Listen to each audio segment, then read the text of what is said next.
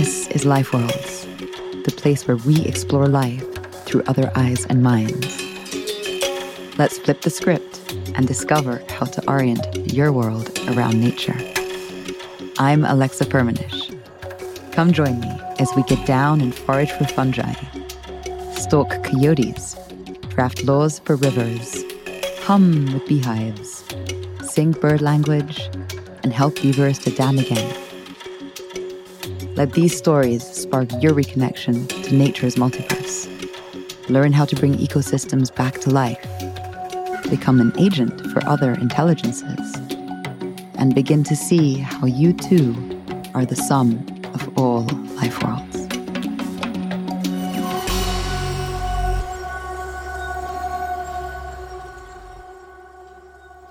Greetings, all. Thank you for tuning in. Our guests today on Life Worlds are Tara Martin and Herb Hammond, both of whom have pioneered fascinating methods in how to develop large scale maps and management plans for biodiverse and high priority landscapes. What really sets them apart from others who are doing this work is their ability to weave and integrate the local and indigenous knowledge that is deeply held in place. In doing this, they're able to create new strategies that integrate cutting edge Western science and indigenous worldviews.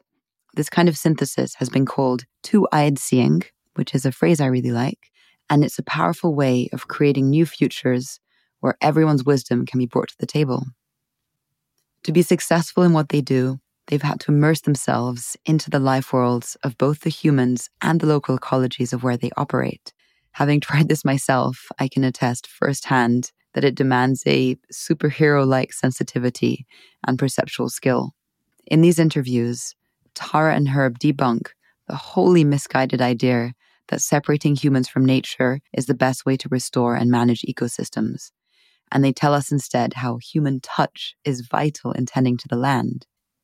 If you remember back to the first episode of this season, when we spoke about agriculture, you might also remember this point that human touch is vital in tending to the land.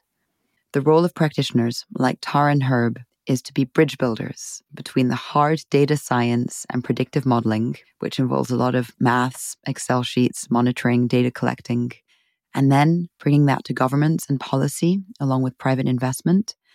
And most importantly, the lived realities on the ground.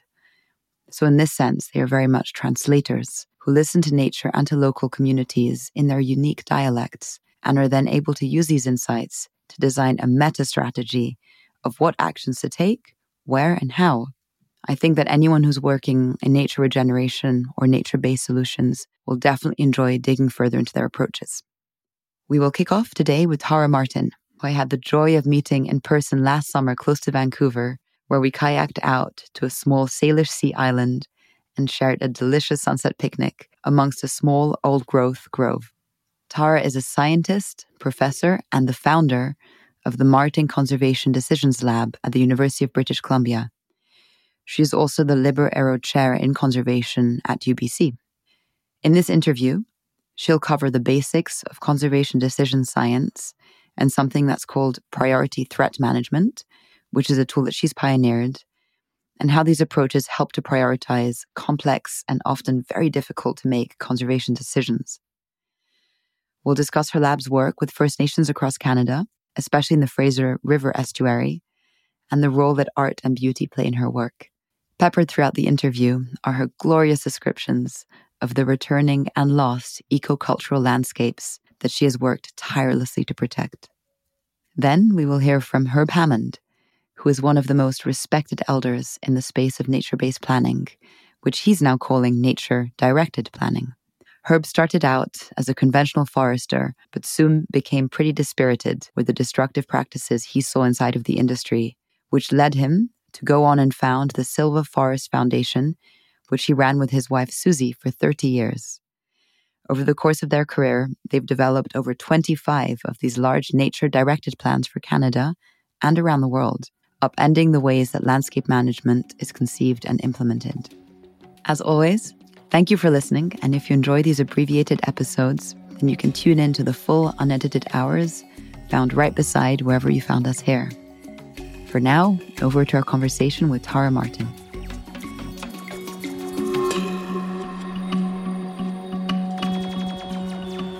I'm so delighted to be speaking with you today. The work that you're doing is revolutionizing the way that conservation and science is done in British Columbia and Australia and other parts of the world. And I want us to get into exactly what that science is and how the approach of your lab and in general the field of decision making science is kind of transforming the way that conservation is done.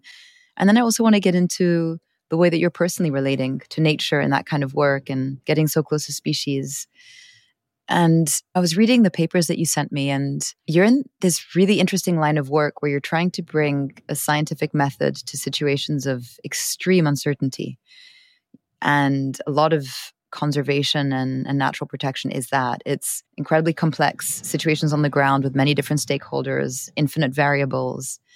And you know, you have on your website turning data into decisions. And so I want to start off by talking about decision science, and then we can get into priority threat management and concrete examples. From my understanding of your papers, and I'll quote one or two things decision science focuses on decision making and how decisions should be made. So it actually structures our thinking and how we think about issues and how we move to action from information which is fascinating because it actually touches on pretty much everything in life. Like, how do we decide at any point in the day what we're going to drink or do or prioritize? And you had this line that says, rather than deploying complex and time consuming analyses, better decisions begins with knowing how to think through decisions. And so I'm curious about what led you to this. How did you find yourself operating and, and practicing inside of this field of decision science in the first place? Yeah, thanks, Alexa. That's a great, great question. I'll back up and bring you up to how I came to this space. So, when I started out as an ecologist, I really felt that being an ecologist, being a scientist, collecting data and analyzing data and discovering, you know, the impacts of different threatening processes on biodiversity, I, I felt that that was going to help me change the world, transform the world in in positive ways. And I was, you know, incredibly bright eyed and enthusiastic. And I did a master's and then I did my PhD. And it was during my PhD that I realized that, you know, perhaps just going out and collecting data and kind of documenting this train wreck in biodiversity loss wasn't going to be enough. And I saw that this field of ecology that essentially you know, most of my ecologist colleagues that were interested in conservation, that's kind of what we were doing. We were documenting the impacts of the loss of old growth, the loss of native meadows, the loss of wetland systems, the loss of the Great Lakes. You know, it was very obvious the impacts of overfishing but what we weren't doing was finding the solutions. You know, there wasn't a lot of science that was focused on the solutions. And so that made me realize that I needed to not only understand the impact of these threats and multiple threats, impacts of climate change and impacts of herbivore hyperabundance and impacts of land use change and how do they interact. Not only do we need to know that, it's very important but it's actually even more important to be able to translate that into actionable things that we can do to mitigate and abate those threats. And so that was my bridge into this world of decision science, which is a very old discipline that's been employed across the fields of psychology, uh, fields of medicine, even fields of operations research it's a structured way of decomposing decisions and using data to help inform decisions.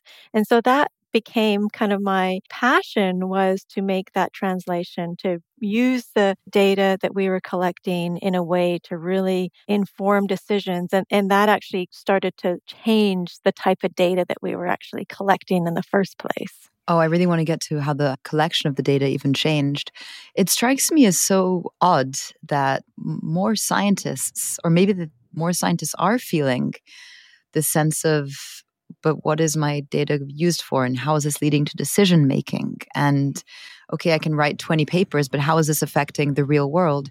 Do you find that in the conversations you have with your peers and your colleagues, there is that frustration within the scientific discipline and the academic discipline of like, how the hell does this translate into this kind of epically challenging moment in time. I think many of us scientists were naive in thinking that, of course, this is going to be useful for informing decisions because it's great science. Uh, but unless we understand that decision making process, it might not be. It probably won't be very useful. So I think there's a recognition now for those of us that really want to inspire transformational change that we may need to actually change the way we're doing our science um, to make it more usable and to be asking the right questions in the first place. And so, you know, a big part of decision science is around decision making under uncertainty. But the question is, what uncertainty matters? You know, most of the things that we get excited about as scientists, that might not be the uncertainty that really makes the difference between choosing action A or B. You know, so we need to know what is the uncertainty that would actually lead us to making a different decision. And that's the important piece. We want to know should I be managing hyperabundant deer or should I be thinking about restoring this particular type of ecosystem in this way? Or should I be focusing on some other action? That's that critical uncertainty that we need to focus on you know not necessarily which plant species grows in this niche versus this other niche. Yeah I'm sorry little plant species but you're less important than solutions to the train wreck.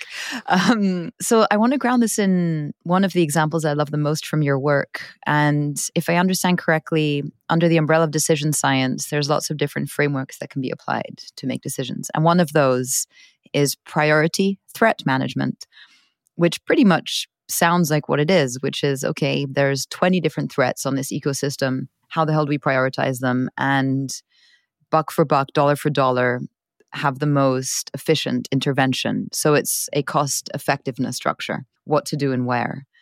Um, you've applied this across kind of different parts of the country. And I'd love to talk about the Fraser River estuary example in the greater Vancouver area. And for those who haven't been to Vancouver, it's basically the, large estuary that flows out of the city.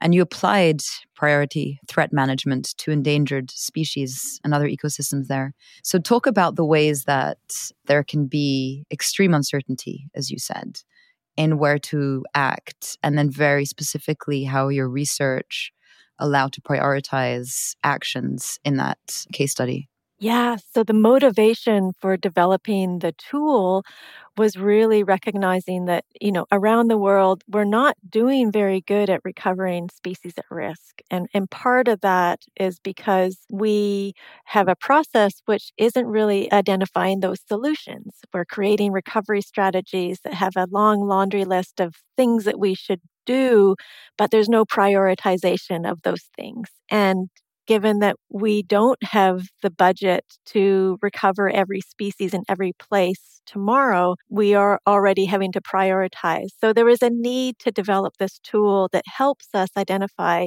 as you said, which actions can we take that are going to lead to the recovery of the most species for the least cost to society.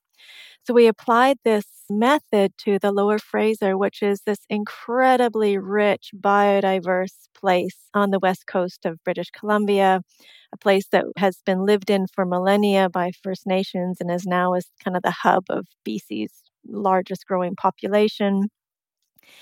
And it also has supports 102 species at risk of extinction, everything from southern resident killer whales to Pacific mole shrews and a vast array of incredible plants and migratory birds. And you know what we found was that if we continue sort of what we call business as usual so just making the same decisions accepting the same types of developments that we have been accepting and undertaking for the past 100 years if we keep doing those same things and we don't implement any additional conservation measures most of those species are not going to be thriving and self sustaining in 25 years' time. However, if we do implement this set of priority actions, and they range from things like green infrastructure to aquatic habitat restoration to disease control in the aquatic environment, if we implement this set of priority actions, we have a good chance of recovering all of those species. Now, that's to me an amazingly optimistic message for an estuary that has been so hammered by you know, human development over the past 150 years, to know that we have a chance of recovery of southern resident killer whales, a chance of recovery of these incredible dinosaurs of the rivers, these sturgeon, green and white sturgeon, five species of salmon, and all of the distinct genetic populations of those salmon. I mean, that to me is really extraordinary the price tag is it's big. It's a, it's going to cost you know nearly half a billion dollars to do that. Canadian dollars, right? We should add. which is different. Canadian dollars. so is so really it's a bargain. and when you break that down, it is a bargain. If you look at the annual equivalent investment over 25 years, that's about 15 million Canadian a year or that's one beer or one cup of coffee per person living in this region per year. That is very inexpensive for what we could potentially get by making that investment.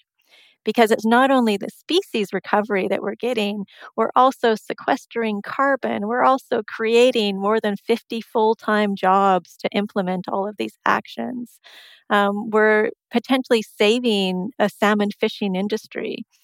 And so the co benefits alone, we're looking at that right now, but we predict that the co benefits, the economic co benefits alone, let alone all of the cultural co benefits, that they're likely to outweigh the cost of that half billion dollar investment. I'm going to link, by the way, to your um, report and study of this in the show notes because it was also beautifully illustrated and just such a work of art. I think what's so interesting about the priority threat management that you guys applied to the estuary and other places is it does say, okay, we need to do these things before these other actions and maybe prioritize these species over other species. So I'm wondering, as a scientist and as a mother and a woman and a human who's in love with all of life, how does it feel to say, okay, well, we should maybe prioritize the raptors and the bats or the killer whales or, you know, even the idea of prioritizing a species over another? How does that come up internally for you when you're making these kinds of prognoses? Yeah. And I think making decisions about what to save and where are they're not easy decisions. And so what we try to do is we we move away from prioritizing the species and think about prioritizing the actions. And so what we develop is a prospectus for investing in the actions. And the actions might say, this is the set of actions that are going to lead to the recovery of the most species for the least cost. And there may be some species that show up that we don't have actions that are going to recover those species. There's two things that might happen. One, it might be incredibly expensive. And two, it may be that we just actually have left it too long and there are no actions on the table at the moment that would allow for the recovery of these species in situ as opposed to a captive breeding program in a zoo or something else. So those are really, really challenging situations. But it's important to know what the data is saying. It's important to understand what our likelihood of success is going to be. And it's also important to know that, okay, if most of our budget is going to be used to save these two particular species, and there's another 100 species that are not going to be saved if we invest in those two, that's a decision that we need to be able to make with our eyes open.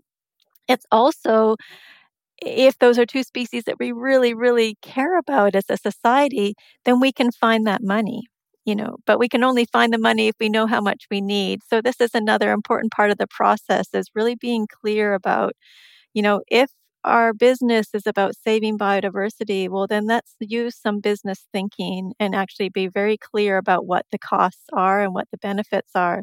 Because to date in conservation, we haven't really done that. We've been kind of shopping without price tags, you know, getting money to do stuff without ever really costing out what it's going to take. So it's a new way of trying to frame these problems and to provide, you know, this prospectus for investment that will resonate with folks that that know about investment. Yeah. And then I'm going to ask this next question because I know you.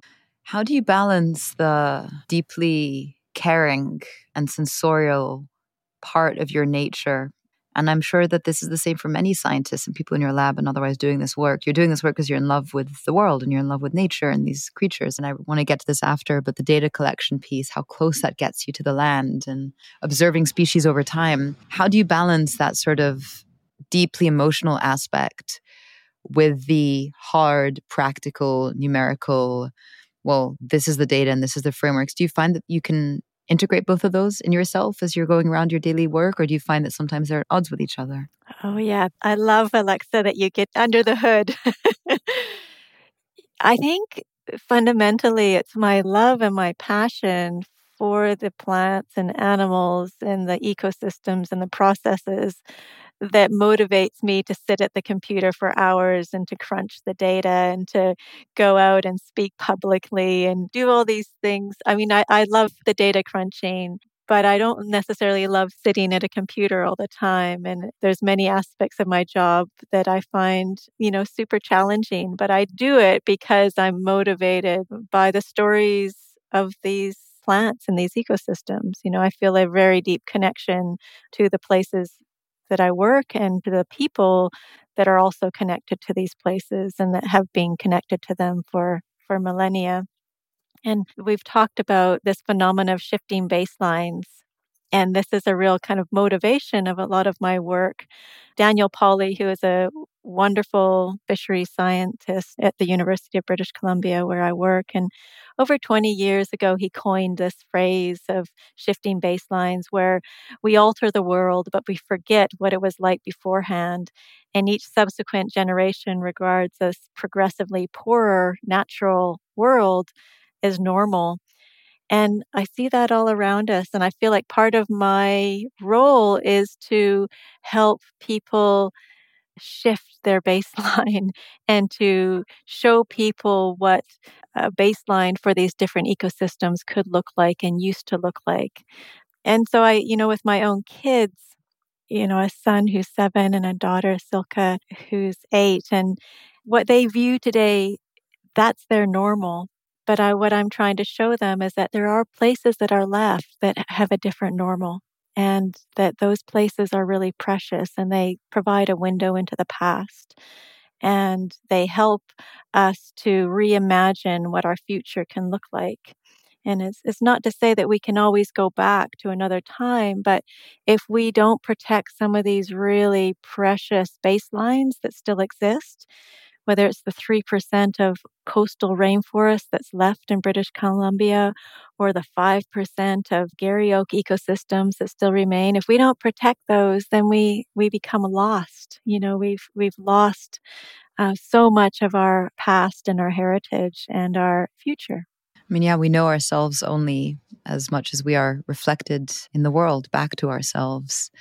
What's it been like for you when you've gone into those more uh, I guess, ancient baselines of ecosystems and you've collected data in them and you've spent time collecting DNA and I don't even know what data you're collecting out there. Actually, you've got to tell me what's it like when you're when you're out there? What does it feel like? What are you collecting? How are you collecting it? And and maybe as part of that question, is there ever a role for intuition in what you're doing in terms of that data collection? Like you're in the ecosystem and you're sensing something and you're like, oh, there's something important here. I'm so curious. Like, bring us into what that's like. yeah. So let's think about these Garry Oak meadow, maritime meadow ecosystems in the Salish Sea. So these are these oak meadows, which are scattered across this island archipelago. There's around 600 islands in southern Canada, and that they go down into the US, into the San Juans. And they've got this extraordinary Garry Oak ecosystem, which is actually where most of the plant biodiversity in all of British Columbia, in fact, in all of Canada, are in these ecosystems. So they're incredibly rich. And they historically were incredibly important ecosystems for Coast Salish First Nations. And so we've been studying and working in these ecosystems for over 20 years now. We collect everything from eDNA. We collect information on deer numbers and density. We collect information on all of the plants. Uh, we collect tree density and tree health and just about everything you can imagine. We've collected data on b- below ground meso and macrofauna. So, an extraordinary amount of information has been building up over this past 20 years about the state of these ecosystems and the threats to these ecosystems. And I think that the piece that I really didn't fully eh, comprehend growing up in these ecosystems, or even when I first started studying these ecosystems, was that the biggest threat to these ecosystems was the loss of First Nation stewardship of these ecosystems. It wasn't the land clearing or the deer or the invasive species, it all stemmed from the loss of the stewardship of Coast Salish peoples. And so Coast Salish tended these meadows as their gardens. These were their food gardens. They were nurtured and passed through the matrilineal line, and they were extraordinarily rich in biodiversity because they were tended to be that way it didn't just evolve without humans. These are ecocultural landscapes. And so when colonizers arrived, you know, in the 1850s in this region, and First Nations were struck by disease and then forcibly removed from these areas, uh, we lost all of those stewardship techniques for these regions, which included cultural burning, so lighting fires that kept these meadows open, kept the Douglas firs from invading into the meadows. Um, we lost the way that the meadows were tended, weeding out the unwanted plants and keeping space for these rich food plants, things like great camas whose bulb is, you know, the size of a small potato and is rich in carbohydrates. And once it's baked, it's the most sweet deliciousness, amazing. And there's a, an early explorer described them as being more delicious than fried bananas. so we, we lost the hunting. We lost the hunting of herbivores, of deer, of elk, you know, which in recent times, those populations of deer have become hyperabundant 10 times their former abundance. And so they've browsed out most of those wonderful food plants. So I think the evolution in my kind of journey as an ecologist in this region is that people are part of these landscapes and have been part of these landscapes forever. And when you look around the world, there's very few landscapes where people haven't been for an exceptionally long time and aren't intimately tied with the evolution of those places, the evolution of the plants and the animals of those places.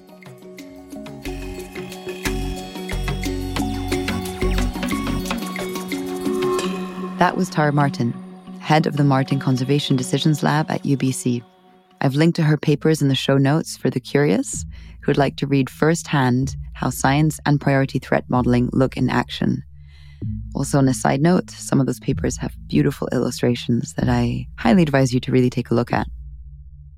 Now it's over to Herb Hammond, professional forester, forest ecologist, and founder of the Silva Forest Foundation, who will upend several myths about conventional forestry and bring us into how he designs landscape maps that serve both nature and humans alike. Let's jump right into it. I would love to begin by setting the scene in terms of just the terminology of your work and what it is that you've been doing for most of your life, but especially for the last 30 years or so with the Silva Forest Foundation.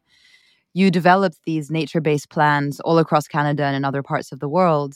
And I understand that the nature based planning or ecosystem based planning terminology now has a different name. But before we get into the semantics, what is it that you do in the world and that you have been doing? Uh, what I do in the world is be part of nature. That's my goal. And that led to the development of our planning system. But most importantly, I see nature as a teacher. I see nature as someone who can nurture me and others if we listen. It's often been said by Indigenous people that nature speaks to those who listen. And I try to do a lot of listening. And from that listening, help myself and others develop ways of being reciprocal and respectful parts of nature. In terms of how people think about the ecosystems they live in and those economies, how have you been able to listen to nature to develop the plans that you guys worked on? And what's the process of even coming to terms with what a landscape might be requesting or asking for, both the humans and the more than human lives inside of it? Well, the first thing to know about that is that you have to be in nature. You can't do that from a computer or a geographic information system. They can be helpers, but first of all, you have to be a part of nature yourself and you have to listen. And most importantly, you have to start from your heart. Uh, your heart doesn't lie, it speaks the truth. And we need to be comfortable with that. We need to learn to trust our heart, to trust our intuition. We're the only living organism that seems to want to deny our intuition. It was put there in all beings for survival. And those overarching thoughts are what led me to think about practical ways that I could engage people both with their heart and with nature. And that led to a practical planning system that is nature based. But what I realize more and more as I do it is that it's not so much nature based as it is nature directed. Nature is in the driver's seat here, and we need to listen to her. So I have changed the name of what we do from nature based, which is a bit anthropocentric to begin with, to nature directed, which recognizes the rightful place of nature and the need for reciprocity with nature, not only in our plans, but in our actions. How would a, a nature directed, or in the old terminology, nature based plan look like? Like if I were to come across one on the table right now in this room, how could I tell that it was a nature directed development plan? What would be the components of it, and perhaps as the ones that you developed through your own system? Well, first of all, a nature directed plan doesn't assume human development. We want to be really clear about that point. A nature directed plan has as a first priority to protect the integrity and resilience of nature and the ecosystems that comprise nature. And within that protection, it works at a community level to develop a balanced use of landscapes within ecological limits. And by balanced use, I mean balanced between human and non human users of that landscape. And if you saw a plan sitting in front of you on a table, one of the things that would set it aside from many plans is that it's very map based, it's very visual. It consists of a series of interpretive maps that are now largely produced using geographic information systems because of the amount of data they involve. And the maps tell a story. You start with map one and maybe end up at map 14. And the maps tell the story of the natural character of the ecosystem, what it was like before industrial civilizations impacted it, but it does include that natural character indigenous management systems. So it starts out with that picture, and that in most cases is a reconstruction because in many cases around Earth, the natural character has been obliterated by our industrial civilizations. And then it contrasts that natural character with the current condition. So the difference between the current condition and the natural character can be thought of as the restoration deficit that what needs to be fixed going forward in order to fit ourselves into ecosystems in respectful ways and for those ecosystems to continue to provide the gifts that sustain our way of being as well as all beings. And another key map defines ecological limits. Ecological limits are like flashing yellow lights out there in nature to say, don't be very aggressive here. Don't modify this very much, or you'll change the form of nature outside of its natural range of variation. So that's a very important concept, and it's a concept that's vital to respect in anything that we do. And there's some other maps that deal with the specific character of the landscape and ecosystems where we're doing the plan. But eventually, you get to a next to final map, which describes a protected landscape network or a network of ecological reserves, which forms the framework of protection within which human activities can be fit as long as they respect ecological limits. And the final map then takes guidance from that next to final map of ecological reserves and puts in place what we call human use areas. Those human use areas start by recognizing a very simple principle, and that's focus first on what to leave, then on what you can use. And what to leave are fully functioning ecosystems at all scales. So that applies to even the areas where you will be carrying out certain kinds of uses. That process of determining human use areas is community based, which is really important because that's the location and the only location through time where human beings have developed sustainable economies, economies that last through time and don't overtax the natural systems, that don't move beyond ecological limits. So that's a quick description, minus the visual parts of it, of what a nature directed plan consists of. I think an example that comes to mind is this absurd notion I learned about in British Columbia, which is that leaving dead wood in the forest is a bad thing and that decaying wood should just be removed because it's extravagant and it should be used for wood chips or quote unquote green fuel and biopellets.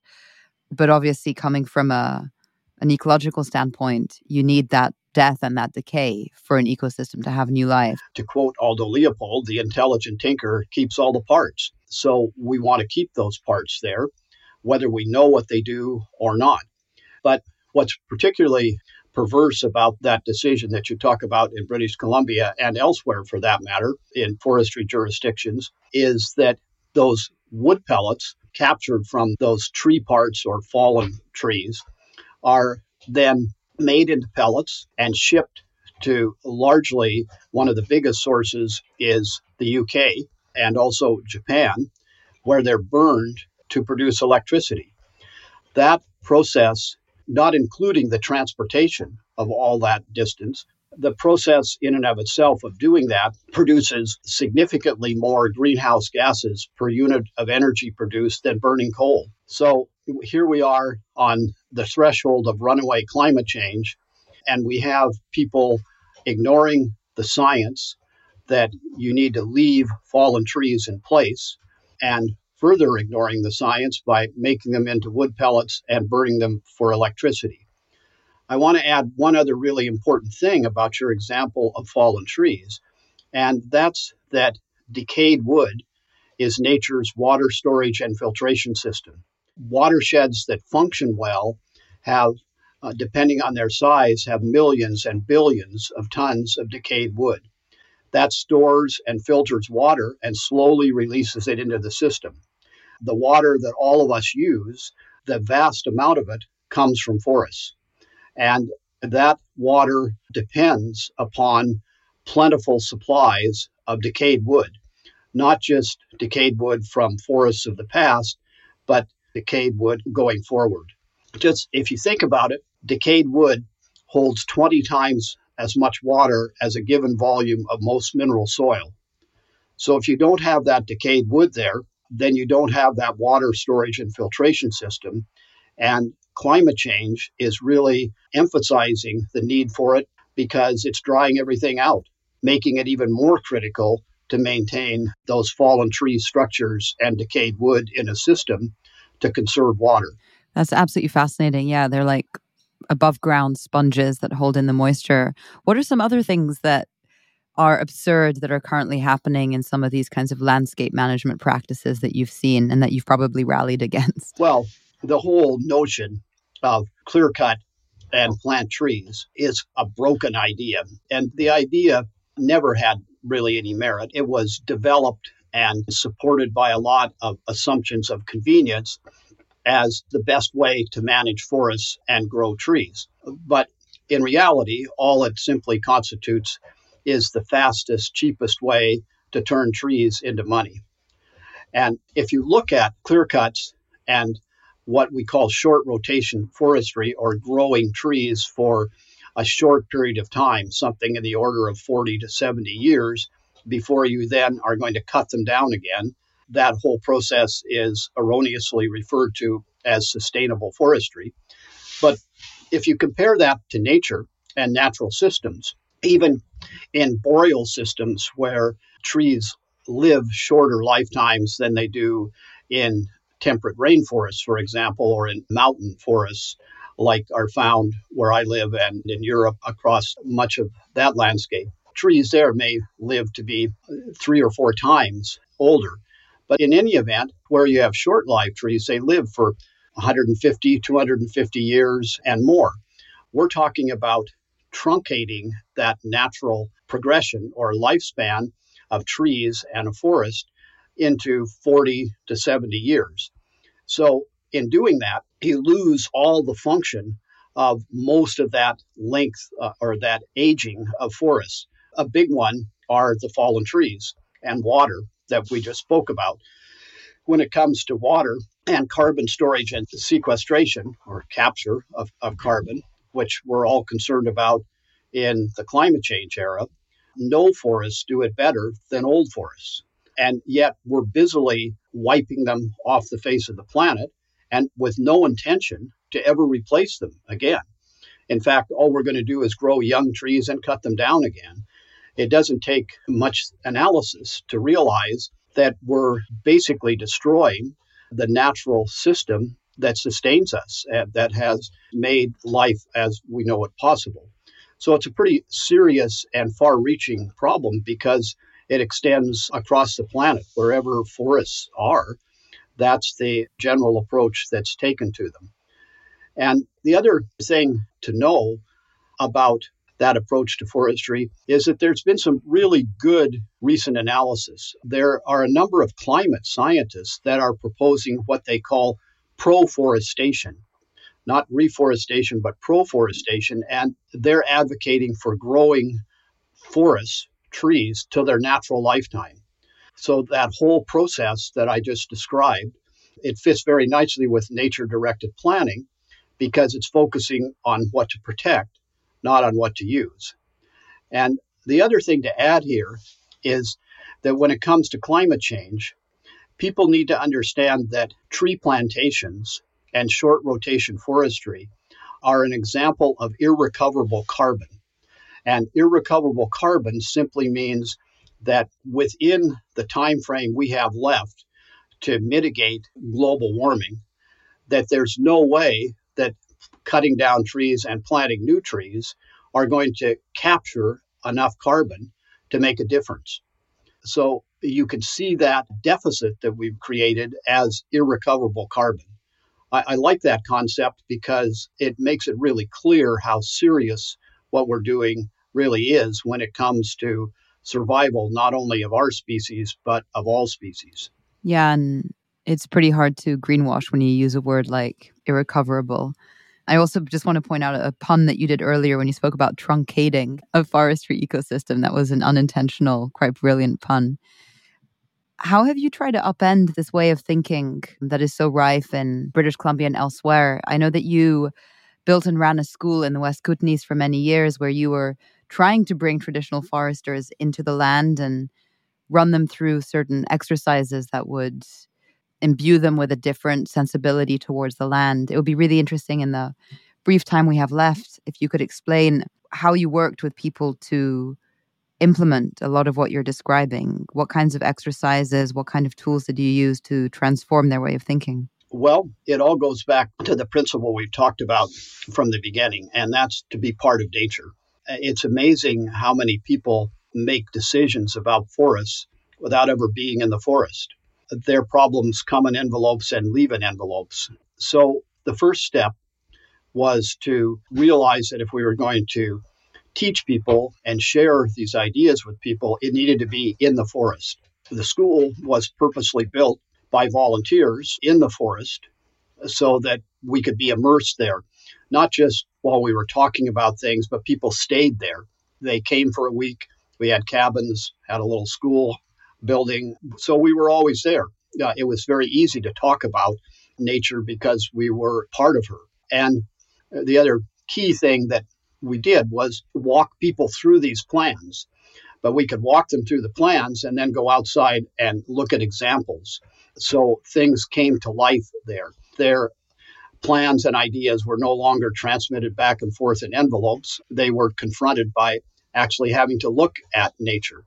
We also did trips from that school to places where industrial forestry was practiced and got people to think about what they just learned and experienced in a natural system versus now what they were looking at in a clear cut or a tree plantation.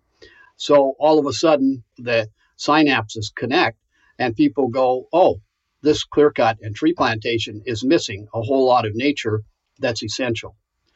And the other thing that we did was a really simple exercise that I first did with kids. And I have to say that when I did it with adults the first time, I was a little bit uh, fearful of how it might turn out.